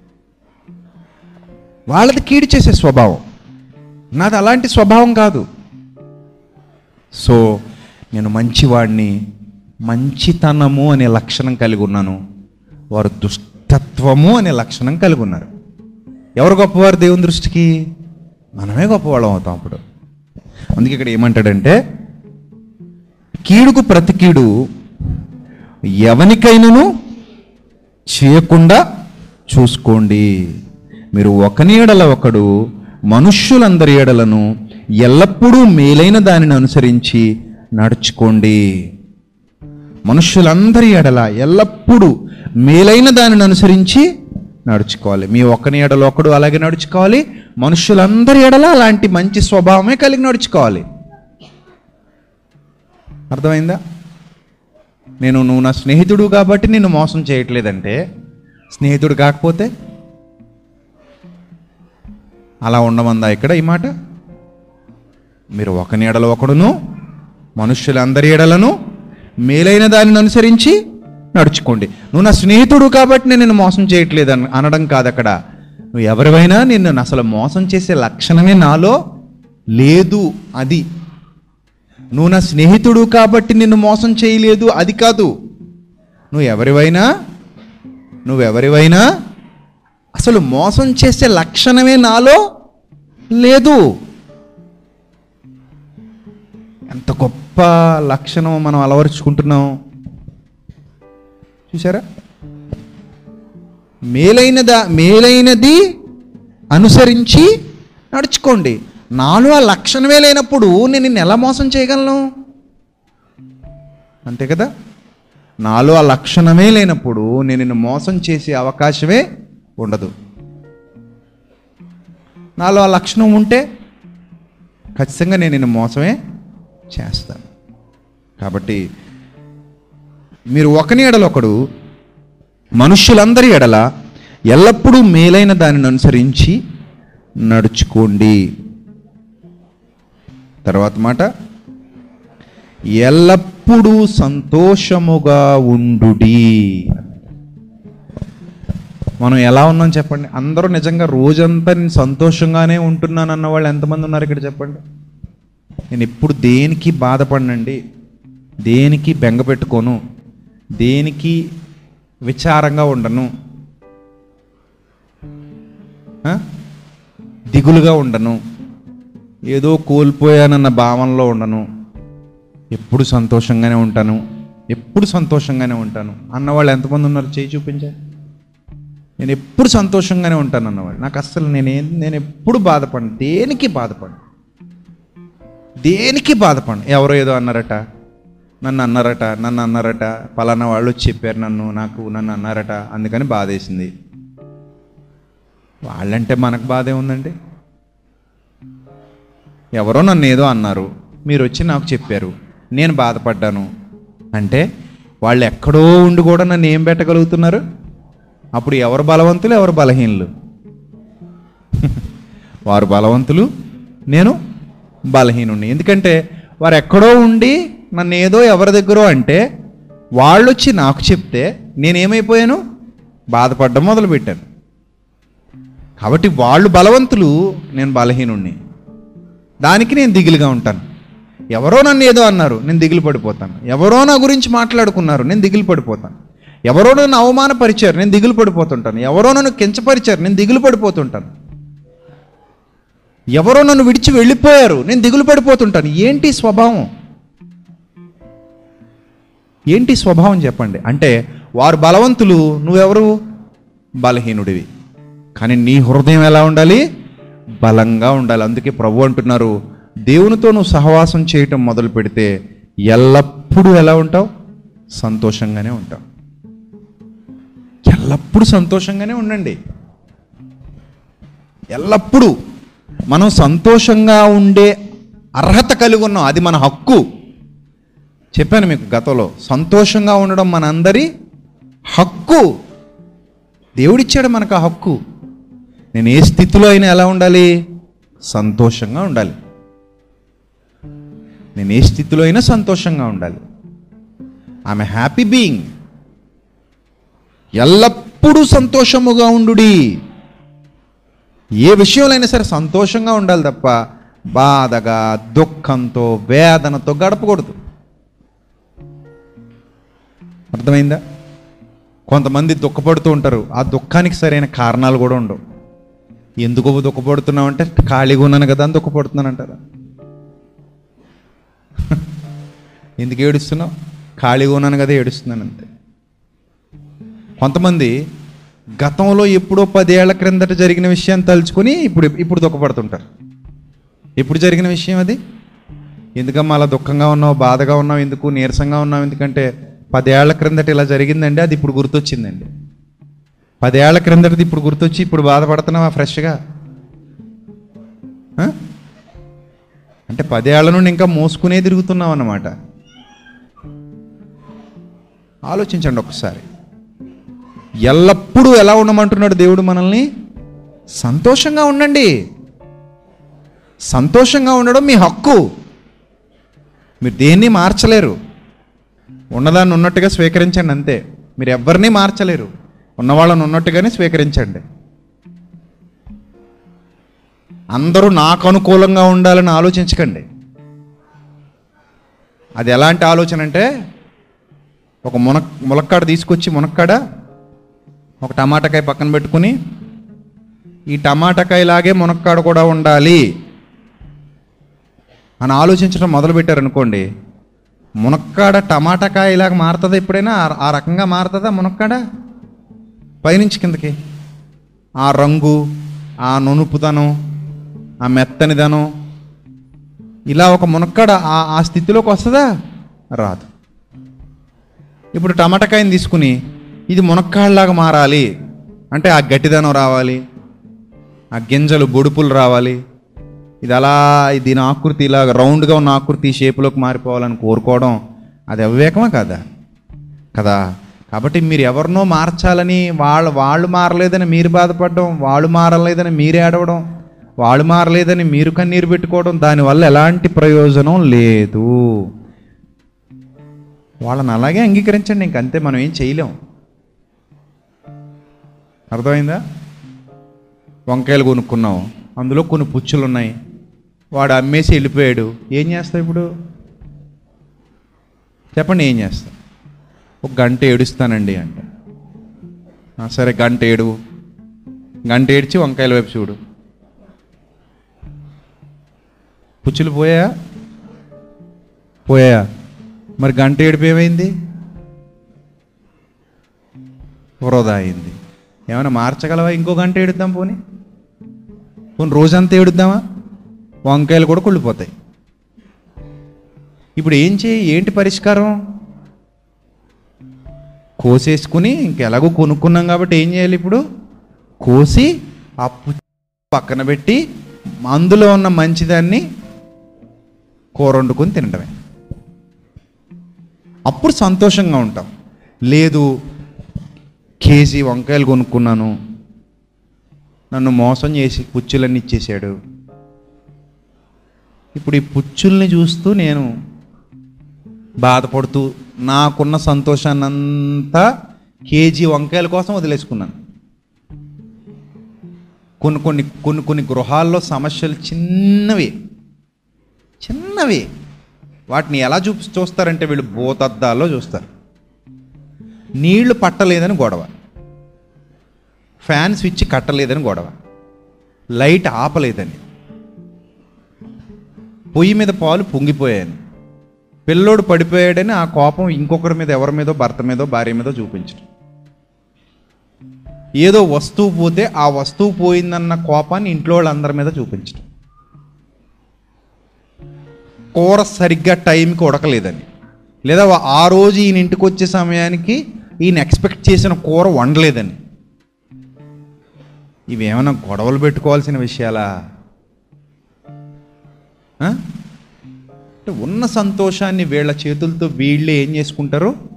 పాడు చేసుకుంటారు. ఇలాంటి బ్రతకటం ఇలా బ్రతకటం అసలు అది బ్రతికే అది? ఇంత మంచి బ్రతుకు దేవుడిస్తే ఎల్లప్పుడూ సంతోషంగా ఉండండి అని దేవుడు చెప్తుంటే వ్యర్థమైన విషయాల కోసం మనలో ఉన్నటువంటి సంతోషాన్ని అంతటినీ మనం ఏం చేసుకుంటున్నాం? చెప్పండి. పాడు చేసుకుంటున్నాం. కాబట్టి సంతోషంగా ఉండటం మన హక్కు. ఇంకొకళ్ళు బాధపడుతుంటారు. ఎందుకమ్మా నువ్వు బాధపడుతున్నావు అంటే భవిష్యత్తులోనండి నాకు అది ఆ రోగం వస్తుందేమో అని ఆలోచిస్తున్నాను. ఎప్పుడు? ఎప్పుడు? ఓ పదేళ్ళ తర్వాత అండి. ఆహా. పదేళ్ళ తర్వాత ఏమొస్తుందని ఆ రోగం వస్తుందేమోనని. పదేళ్ళ తర్వాత ఆ రోగం వస్తుందేమో అసలు మంచి ఆలోచన అది. ఎలా ఉంటాయంటే వీళ్ళ ఆలోచనలు? ఆకాశం విరిగినా మీద కానీ పడిపోద్దేమో అని భయంగా ఉందండి. రోడ్డు మీదకి ఎందుకు వెళ్ళట్లేదు? సూర్యుడు కిందికి రాలిపోతే నా తల మీదే పడతాడేమో అని భయం అండి అందుకని రోడ్డు మీదకి వెళ్ళట్లేదు. రాత్రిపూట ఎందుకు బయటికి వెళ్ళట్లేదు? ఆకాశంలో చాలా నక్షత్రాలు వేలాడుతున్నాయండి. ఏదైనా నక్షత్రం తెగిపోయినా తల మీద పడిపోతే తల పగిలిపోద్దేమో అని భయం. అందుకని వెళ్ళట్లేదు. ఇవి పిచ్చి ఊహలా కాదా? పిచ్చి ఆలోచనలా కాదా? వీటి కోసం మన సంతోషాన్ని పాడు చేసుకుంటున్నామా? అలాగే జీవితంలో చాలా ఆలోచనలు చేస్తాం మనం. అలా అయిపోద్దేమో? అవ్వదు ఇలా అయిపోద్దేమో? అవ్వదు సంవత్సరం క్రిందట ఏమనుకున్నాం? ఇదే నెలలో ఇదే నెలలో లేదా వచ్చే నెలలో? ఏమనుకున్నాం నేను కరోనా వచ్చి చచ్చిపోతానేమో అని ఎవరు అనుకోకుండా ఉన్నారా? చాలామంది అనుకున్నారు. నేను కానీ చచ్చిపోతానేమో కరోనా వచ్చి నేను కానీ చచ్చిపోతానేమో అనుకున్నారు. మరి చచ్చిపోయారా? కరోనా అయితే వచ్చేసింది. తెలుసో తెలియకో లక్షణాలు ఉండో లేకో వచ్చిపోయింది. కానీ చచ్చిపోలేదు. కానీ మన మనసుతో మాత్రం ఏమని చెప్పేసుకున్నామంటే నేను ఎలాగో చచ్చిపోతాను ఈ సంవత్సరం. నాకు వస్తే మాత్రం బతకను. నాకు వస్తే నేను బ్రతకను నేను ఎలాగో చచ్చిపోతాను. సో ఎంత దౌర్భాగ్యపు ఆలోచన విధానం ఇది. తండ్రితో సహవాసం చేయటం ప్రారంభిస్తే ఇలాంటి ఆలోచనలు రావు. ఎల్లప్పుడూ సంతోషంగా ఉండండి. మనం సంతోషించడానికి ఉన్న సమయం ఇది. ఇక మళ్ళీ బాధగా గడిపినా ఇదే సమయం. ఏడుస్తూ గడిపినా ఇదే సమయం. సంతోషంగా గడిపిన ఇదే సమయం. ఒక పెద్ద ఆయన ఉన్నాడు. ఆ పెద్ద ఆయన ఒక రోజు అరుగు మీద కూర్చొని అన్నం తిన్నావా పెద్ద ఆయన? అని అడిగితే ఒక్కసారిగా ఏడవడం మొదలుపెట్టాడు. ఎందుకు ఏడుస్తున్నావంటే భార్య చనిపోయింది. ఆ భార్య బ్రతుకున్నంతకాలం ఆమె తిడుతూనే ఉండేవాడు. ఎప్పుడు మనశ్శాంతిగా ఉండనిచ్చేవాడు కాదు. గొడవ గొడవలు గొడవలు గొడవలు ప్రతిరోజు గొడవ గొడవ గొడవ. గొడవతోనే నిద్ర లేవడం గొడవతోనే పడుకోవడం. చిన్నదానికి గొడవే పెద్దదానికి గొడవే ఒకరినొకరు ఒకరు చూసుకోలేకపోవడం ఒకరు ఒకరు ఏమైనా అంటే భరించలేకపోవడం మాట అంటే పడలేకపోవడం విరుచుకు పడిపోవడం.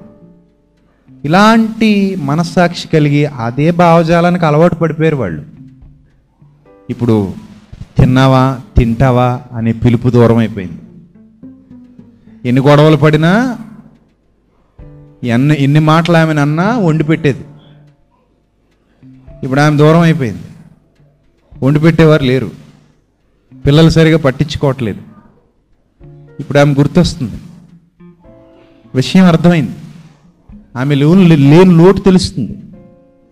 అయ్యో నేను కోల్పోయాను. మంచి ఇల్లాలని కోల్పోయాను. నేను ఎన్నో మాటలు అంటుంటే తను భరించింది. ఇప్పుడు ఆమె సహనం అర్థమవుతుంది. ఇప్పుడు ఆమె గొప్పతనం అర్థమవుతుంది. నేను ఎన్నో విధాలుగా దూషిస్తుంటే ఆమె భరించి నాతోనే ఉంది. ఎక్కడికి వెళ్ళిపోలేదు. నేను ఎంత దుర్మార్గంగా వ్యవహరించిన అయ్యో నా భర్తకి తిండి తిన్నాడో లేదో ఎవరు పెడతారు? నేను లేకపోతే అని అనుకునేది. అలాగే పెట్టింది అలాగే చూసుకుంది నన్ను జాగ్రత్తగా. ఈరోజు తను లేదు.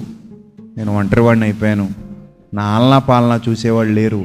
ఉన్నంతకాలం నాకు ఆమెతో ఆమె విలువ తెలియలేదు. ఆమె వెళ్ళిపోయిన తర్వాత ఆ బాధ అర్థమవుతుంది అని ఏడుస్తున్నారు. అదే చెప్తున్నాను. మీరు సంతోషంగా గడిపినా ఇదే జీవితం.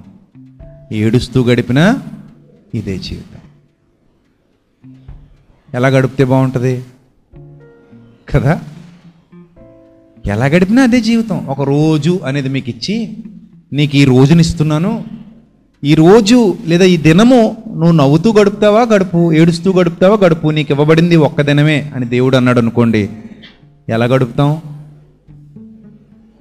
ఇవ్వబడింది ఒక్క దినమే అయినప్పుడు నువ్వు ఏడుస్తూ గడిపినా ఇదే దినం నవ్వుతూ గడిపినా ఇదే దినం అని దేవుడు అన్నప్పుడు ఆ దినాన్ని లేదా ఆ రోజును మనం ఎలా గడుపుతాం?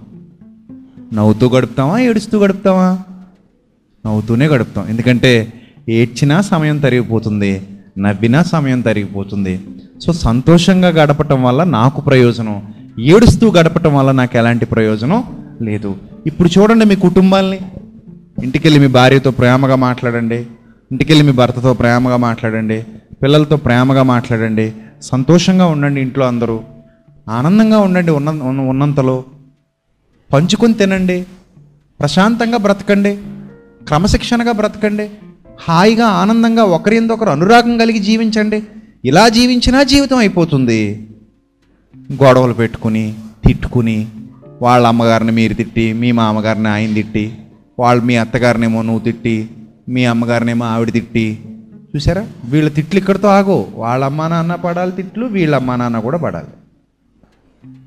ఎంత దూరం వెళ్ళిపోయారు? మళ్ళీ ఆ కోపం పిల్లల మీద చూపించి పిల్లల్ని కొట్టి భర్త చూస్తుండగా పిల్లల్ని కొడతారు. ఎందుకంటే ఇది నీకు పడాలి నీకు పడలేకపోతున్నాం కాబట్టి ఇక్కడ పడతానని చెప్పరు అప్పుడు అతనేమనుకుంటాడంటే నా మీద పడి నా మీద ఉన్న కోపం పిల్లల మీద చూపించావు కాబట్టి వాళ్ళకి పడ్డాయి నీకు పడతాయి అన్నట్టు. ఇప్పుడు ఇంట్లో ఒకరినొకరు కొట్టుకోవడానికి మీరు ఏమైనా పాకిస్తాన్ భారతదేశంలో శత్రువులే? లేకపోతే చైనా సరిహద్దు ప్రాంతాలతో ఏమైనా యుద్ధం చేస్తున్నారా? చెప్పండి. నువ్వేమో నీ భర్త మీద కోపంతో పిల్లల్ని కొడతావు. నీ భర్త ఏమో నువ్వు పిల్లల్ని కొట్టావని నిన్ను కొడతాడు. నువ్వేమో వాళ్ళమ్మ నాన్నని నీకు పెళ్ళి చేసిన వాడిని శాపనార్థాలు పెడతా ఉంటావు. ఆయన ఆ శాపనార్థాలు పెట్టినందుకు నీకు మరికొన్ని శాపనార్థాలు పెట్టి మరి రెండు దెబ్బలు కొడతాడు. ఈలోగా చుట్టుపక్కల వాళ్ళు మాట్లాడడానికి వస్తారు. వాళ్ళు ఏదో ప్రపంచ మేధావుల్లాగా వాళ్ళు వచ్చి మీ ఇద్దరికి మీ ఇద్దరికి ఏదో చెప్తూ ఉంటారు. వాళ్ళ ఇంట్లోనూ కూడా ఇంతే ఉంటుంది. కానీ మన దగ్గరకు వచ్చి మాత్రం ఏంటది? అదేం పద్ధతి? అసలు అదే పద్ధతి అక్కడ ఉంటుంది. సో ఈ సిచ్యువేషన్ అంతా క్రియేట్ చేసుకుని రాత్రికి పడుకునే ముందు ఎడమొహం పెడమొహం. ఎలాగూ వండడం తప్పలేదు. ఇతనికి ఎలాగూ తినడం తప్పలేదు. అవి తినడం తప్పలేదు. ఇవి తినడం తప్పలేదు. ఎలాగూ ఆ రోజు అలా గడిచిపోయింది. సాయంత్రం పడుకునే ముందు ఆలోచించుకుంటారు. ఇంత పెంట చేసుకోవడం అవసరమా? అనవసరంగా ఇంత పెంట చేసుకున్నామేమో. జరగాల్సింది ఎలాగో జరిగిపోయింది. పెంట మాత్రం అయిపోయింది. ఇప్పుడు ప్రపంచ మేధావులందరూ వచ్చి మనకి చెప్పి వెళ్ళారు. రేపొద్దున మళ్ళీ ఆ మేధావుల ముందే మనం మళ్ళీ చట్టపట్టాలు వేసుకుని తిరగాలి. తప్పదు. తప్పుతుందా? ఏం తప్పుతుంది? ఏమి తప్పు మళ్ళీ? ఉదయం లేవగానే మళ్ళీ టిఫిన్ ఉండాలి ఆయన తినాలి. నువ్వు మళ్ళీ ఏమండి అని పిలవాలి? ఏమే అని ఆయన దగ్గరికి రావాలి. ఇవేవి తప్పు. పిల్లలు మాత్రం అలా చూస్తూ ఉంటారు. నేర్చుకుంటారు మన దగ్గర. ఓ మా అమ్మకి నాన్నకి అస్సలు పడదు. వీళ్ళిద్దరూ టామ్ అండ్ జెర్రీలా ఇప్పుడు కొట్టుకుంటూ ఉంటారు. మేము అలా చూస్తూ ఉంటాం. ఈ టైంలో మనం అమ్మ దగ్గర అమ్మ దగ్గరికి వెళ్ళి మాట్లాడకూడదు నాన్న దగ్గరికి వెళ్ళి మాట్లాడకూడదు. మనం బయటికి పోవాల్సిందే. లేదా ఒక మూలన బిక్కు బిక్కున కూర్చుంటూ భయపడాల్సిందే. ఇలా పిల్లల్ని భయపెట్టేస్తా. ఎందుకు? ఆ వాతావరణం ఎందుకు సృష్టించారంటున్నాను. దానివల్ల ఏమైనా ప్రయోజనం చేకూరిందా? చేకూరలేదు. చూసారా అంటే ఉదయకాలం దేవుని వాక్యంతో మన హృదయాలు నింపుకుంటే ఇన్ని మేలులు జరుగుతాయి. ఇలాంటి ఎన్నో భయంకరమైన పరిస్థితుల నుండి మనల్ని మనం కాపాడుకోవచ్చు. మీ కుటుంబాలని మిమ్మల్ని మీరే చక్కదిద్దుకోండి. అలా గడిపినా జీవితం అయిపోద్ది. ఇలా గడిపినా జీవితం అయిపోద్ది. ఎలా గడపాలనుకుంటున్నారో మంచి నిర్ణయం తీసుకోండి. మీరు ఎలా గడిపినా జీవితం అయిపోద్ది. నా మీద నువ్వు ద్వేషం పెట్టుకున్నావు అనుకో. నేను కనబడినప్పుడల్లా నేను ఇంటికి రాను కాబట్టి నేను నీకు ఎక్కడ కనబడతాను? ఫోన్లో కనబడతాను. లేకపోతే ఫేస్బుక్లో కనబడతాను. లేకపోతే వాట్సాప్లో వినబడతాను కనబడతాను. అది చూసినప్పుడు నీకు బీపీ నూట రెండు వెళ్తుంది. పోనీ నన్ను ఏమైనా వచ్చి కొట్టగలవా? నన్ను ఏమైనా చేయగలవా అంటే ఏం చేయలేవు. కానీ నన్ను చూసినప్పుడల్లా వీడిని ఏదో చేసేయాలని కత్తితో పొడుస్తున్నావు నన్ను. దేన్ని పొడుస్తున్నావు? నీ ఫోన్నే. కదా? సో నా మీద ఇంత ద్వేషం పెంచుకుని నా మీద ఇంత కోపం పెంచుకుని నీ సంతోషాన్ని పాడు చేసేసుకున్నావు. కొంతమంది మనస్తత్వాలు అంతే. ఎవరి మీదో కోపం పెట్టుకొని వాళ్ళకున్న సంతోషాన్ని ఆనందాన్ని ఆ క్షణంలో తగలబెట్టేసుకుంటారు. అర్థమైందా? అవసరమా మనకిది? పోనీ ఆ కోపాన్ని ఎన్ని సంవత్సరాలు మెయింటైన్ చేయగలవు? ఎన్ని సంవత్సరాలు మెయింటైన్ చేయగలవు చెప్పు? ఒక వంద సంవత్సరాలు మెయింటైన్ చేయగలవా? అదే కోపాన్ని. పోనీ రెండు వందల సంవత్సరాలు చేయగలవా? మూడు వందల సంవత్సరాలు? మహా అయితే ఇంకొక ఇరవై ఏళ్ళు ఉంటాం లేదా ముప్పై ఏళ్ళు ఉంటాం ఈ మధ్యలో ఏం జరగబోతుందో మనకి ఏమీ తెలియదు పదేళ్ళలోనే ఎన్నో మార్పులు చూసేసాం ఐదేళ్ళలో ఇంకెన్నో మార్పులు చూసాం రాబోయే సంవత్సరాల్లో ఇంకెన్ని మార్పులు చూడబోతున్నామో ఆ మాత్రం దానికి నా మీద నీకంత ద్వేషం ఎందుకు? దాంతో నీ సంతోషాన్ని ఎందుకు పాడు చేసుకుంటున్నావు? ఎల్లప్పుడూ ఎలా ఉండాలి? సంతోషంగా ఉండాలి. సంతోషంగా ఉండడం నా జన్మ హక్కు. ఎందుకంటే దేవుడే ఉండమని నన్ను. నువ్వు ఎల్లప్పుడూ సంతోషంగా ఉండు అని ఎవరు చెప్పారు చెప్పండి? దేవుడే చెప్తున్నాడు అక్కడ ఎల్లప్పుడూ నువ్వు సంతోషముగా ఉండు ప్రభువునందు ఆనందించుడి. దేవుడే చెప్తున్నాడు మిమ్మల్ని సంతోషంగా ఉండండి. మిమ్మల్ని ఏడుస్తూ బతకమని నేను పుట్టించలేదు. ఏడుస్తూ బతకండి ఏడుస్తూ బతకండి నేను పుట్టించలేదు. హ్యాపీగా ఉండండి అని పుట్టించాను మిమ్మల్ని. హ్యాపీగా ఉండండి. నా పిల్లలు మీరు. నా పిల్లలు కనుక మీరు ఎలా ఉండాలి? హ్యాపీగా ఉండాలి. ఇప్పుడు ఇన్ని సూత్రాలు మనకు బైబిల్లో ఉన్న తర్వాత మరి మనం ఏం చేద్దాం?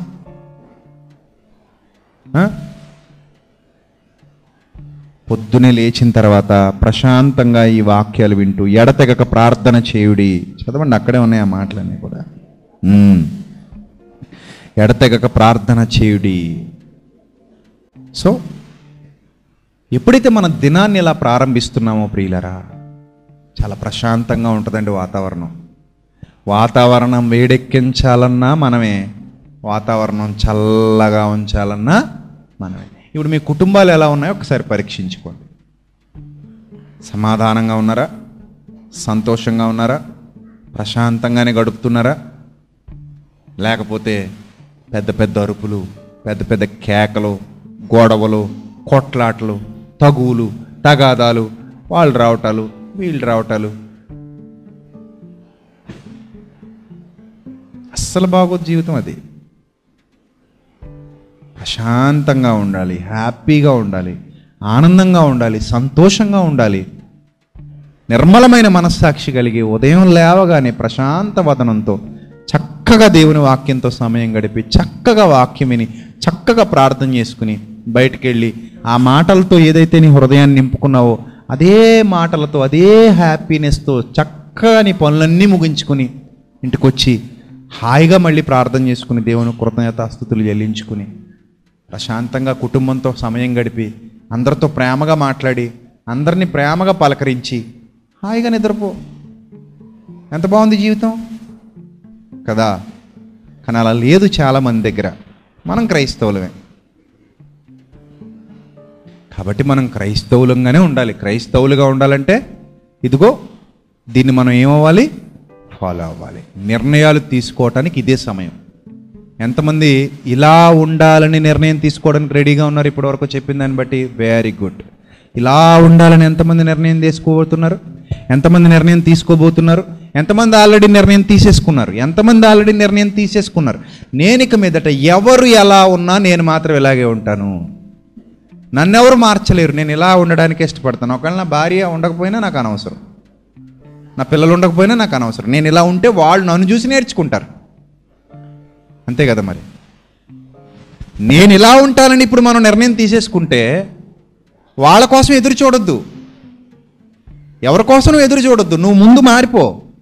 అలా కాదండి నేను బాగానే ఉంటాను కానీ నన్ను అలా రెచ్చగొడుతూ ఉంటుందండి ఆవిడ. నువ్వు ముందు రెచ్చిపోకుండా ఉండడం నేర్చుకో. ఆ తర్వాత ఆవిడ కూడా ఇంక నువ్వు ఎప్పుడైతే రెచ్చిపోవట్లేదో ఇంక నేను ఎంత ట్రై చేసినా ఈయన రెచ్చిపోడని ఆవిడ కూడా ఇంకా అలా చచ్చుబడిపోయి అలా ఉండిపోద్ది ఇంకా. ముందు నువ్వు మారిపోతే ఆటోమేటిక్గా వాళ్ళ తర్వాత ఒకళ్ళ తర్వాత ఒకళ్ళు ఒకళ్ళ తర్వాత ఒకళ్ళు ఇంట్లో వాళ్ళందరూ ఏమవుతారు? వాళ్ళే మారుతారు. ముందు నువ్వు నువ్వు నిర్ణయం తీసుకో ఇప్పుడు. ఇంతసేపు వాక్యం విన్నావు కదా? ముందు నువ్వు నిర్ణయం తీసుకో. ప్రవ్వా నేను ఎల్లప్పుడూ ప్రశాంతంగా ఉంటాను సంతోషంగా ఉంటాను దీర్ఘశాంతంగానే ఆలోచిస్తాను. నిర్మలమైన మనస్సాక్షి కలిగి జాలి కలిగి తర్వాత ధైర్యం కలిగి బలం కలిగి ఉంటాను. కీడుకు ప్రతికీడు ఎవరికి చేయను. సో నేను ప్రశాంతంగా బ్రతుకుతాను యథార్థంగా బ్రతుకుతాను తండ్రి. నేను ఇలాగే ఉంటాను. నా భార్య లేదా నా భర్త నా పిల్లలు వాళ్ళు ఎలా ఉన్నా వాళ్ళ వాళ్ళకి వాళ్ళని నీకే విడిచిపెడుతున్నాను. నేను మాత్రం ఇలా ఉంటాను కాబట్టి క్రమంగా మెల్లిమెల్లిగా వాళ్ళే మెల్లిమెల్లిగా మారుతారు. ఇప్పుడు నేను టమాటాని మునక్కాడు చేయలేను. మునక్కాడిని టమాటాగా చేయలేను. ఇప్పుడు ఏదో నాలుగు వంకాయలు పుచ్చిపోయాను వాటి గురించి ఏడుస్తూ కూర్చోలేను. ఉన్న సమయాన్ని నేను అనవసరంగా బాధతో నింపలేను. అర్థమైందా? ఒక ఒక వాల్ ఉందండి ఒక వాల్ ఒక గోడ. ఈ వాల్ మీద ఇప్పుడు మీకు ఏ కలర్ పెయింటింగ్ కనబడుతుంది? గ్రీన్ కలర్ పెయింటింగ్ కనబడుతుంది. ఇప్పుడు నేను తెచ్చి రెడ్ వేసాను అనుకోండి రెడ్ కనబడుతుంది. ఎల్లో వేసాను అనుకోండి ఎల్లో కనబడుతుంది. సో దాని మీద ఏ పెయింట్ వేస్తే అది కనబడుతుంది? నీ జీవితంలో నువ్వు ఎలా ఆలోచిస్తే అలా కనబడుతుంది. నీ జీవితం నువ్వు ఎలా ఆలోచిస్తావో అలాగే కనబడుతుంది.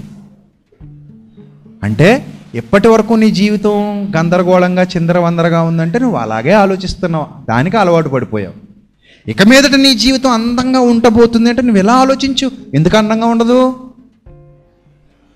ఎందుకు అందంగా ఉండదు? నువ్వు అనవసరమైన ఆలోచనలు కలిగి ఉన్నావు కాబట్టే నీ జీవితం అస్తవ్యస్తంగా కనబడుతుంది నీకు.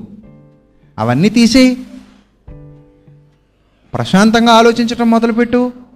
నీ జీవితం నీకు ఎలా కనబడుతుంది? అందంగా కనబడుతుంది. నువ్వు చూసే దానిని బట్టే ఆ అందం అనేది ఏర్పడుతుంది.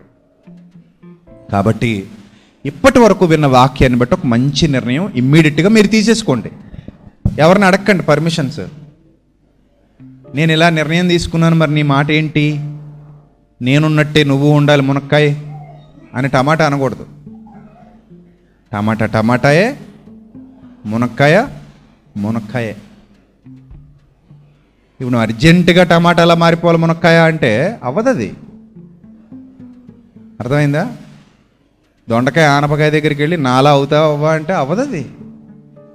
నువ్వు దొండకాయ ఆనపకాయ. ఇప్పుడు అర్జెంటుగా ఆనపకాయని దొండకాయ షేపులోకి తీసుకురావాలంటే అవుతుందా? అస్సలు అవుతుంది దానికోసం నువ్వు ఎన్ని నిద్రలేని రాత్రులు గడిపితే ఉపయోగం ఏముంది? ఎంత ఏడిస్తే ప్రయోజనం ఏముంది? సో అవ్వదు. కాబట్టి నీ వరకు నువ్వు వాక్యం విని నువ్వు మారిపో ముందు. నీ ఫ్యామిలీలో నువ్వు మారిపో. ఆ తర్వాత ఆటోమేటిక్గా నీ భార్య మారుతుంది నీ భర్త మారుతాడు నీ పిల్లలు మారుతారు. లేదండి వాళ్ళు మారేంత వరకు నేను మారనన్నావు అనుకో. వాళ్ళు అలాగే అనుకున్నారు అనుకో దొందు దొందే.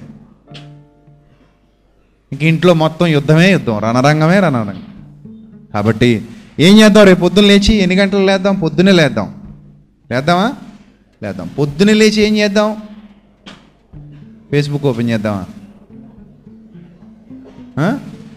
పొద్దున లేచి ఏం చేద్దాం? మంచిగా దేవుని వాక్యాన్ని ధ్యానిద్దాం. మంచిగా చదువుదాం. ఖాళీగా ఉన్న హృదయాన్ని వాక్యంతో పొద్దు పొద్దునే నింపేద్దాం. అప్పుడు మంచి మెసేజ్ పెట్టుకుని విందాం. చక్కటి మెసేజెస్ ఉన్నాయి మీకు వినడానికి. మంచి మెసేజ్ వినండి. ఎన్ని రోజు వాట్సాప్లో ఏదో ఒక మెసేజ్ వస్తానే ఉంది కదా మీకు. మన సెమినార్లో కూడా చాలా మంచి మంచి టాపిక్స్ మాట్లాడాను కదా. ఏదో ఒక మంచి టాపిక్ వినండి. ఆడియో కానీ వీడియో కానీ అది అయిపోయింది. ఒక అర్ధ గంట ముప్పావు గంట గంట విన్నర్ అయిపోయింది. నువ్వు పని చేసుకుంటూ కూడా వినొచ్చు ఇయర్ ఫోన్స్ పెట్టుకుని. ప్రాబ్లం ఏం లేదు. టిఫిన్ చేస్తూ కూడా వినొచ్చు. ప్రార్థన చేయండి ప్రశాంతమైన సమయం ప్రశాంతంగా ఏకాంతంగా ప్రార్థనలో గడపండి కాసేపు. బైబిల్ చదవండి. అయిపోయింది. అలా ఒక నలభై నిమిషాలు గడిచిపోయి అనుకోండి ఈ నలభై నిమిషాల్లో చాలా ఎనర్జీ నీ సొంతం అయిపోద్ది. చాలా రీఛార్జ్ అయిపోతాం. అప్పుడు వెళ్ళండి బయటికి. అప్పుడు వెళ్ళండి బయటికి. అప్పుడు ఇంట్లో వాళ్ళతో మాట్లాడండి. పిల్లలతో మాట్లాడండి భార్యతో మాట్లాడండి భర్తతో మాట్లాడండి. ప్రాపంచిక విషయాలు ఏవి నీ మీద పడట్లేదు ఇప్పుడు? లోక సంబంధమైన విషయాలు ఏవి నీ మీద వచ్చినా ఆల్రెడీ లోపల ఆల్రెడీ నిండిపోయి ఉంది ఖాళీ లేదు. ఆల్రెడీ లోపల ఏమైంది? వాక్యంతో నింపుకొని ఉన్నావు. ఇప్పుడు వచ్చినా ఎదుర్కోగలడానికి అప్పటికప్పుడు ఫ్రెష్గా పదును పెట్టిన కత్తి ఉంది నీ దగ్గర. అప్పుడే పదును పెట్టిన కత్తి ఉంది రెడీగా దేవుని దివ్యవాక్యం అనే కట్కం.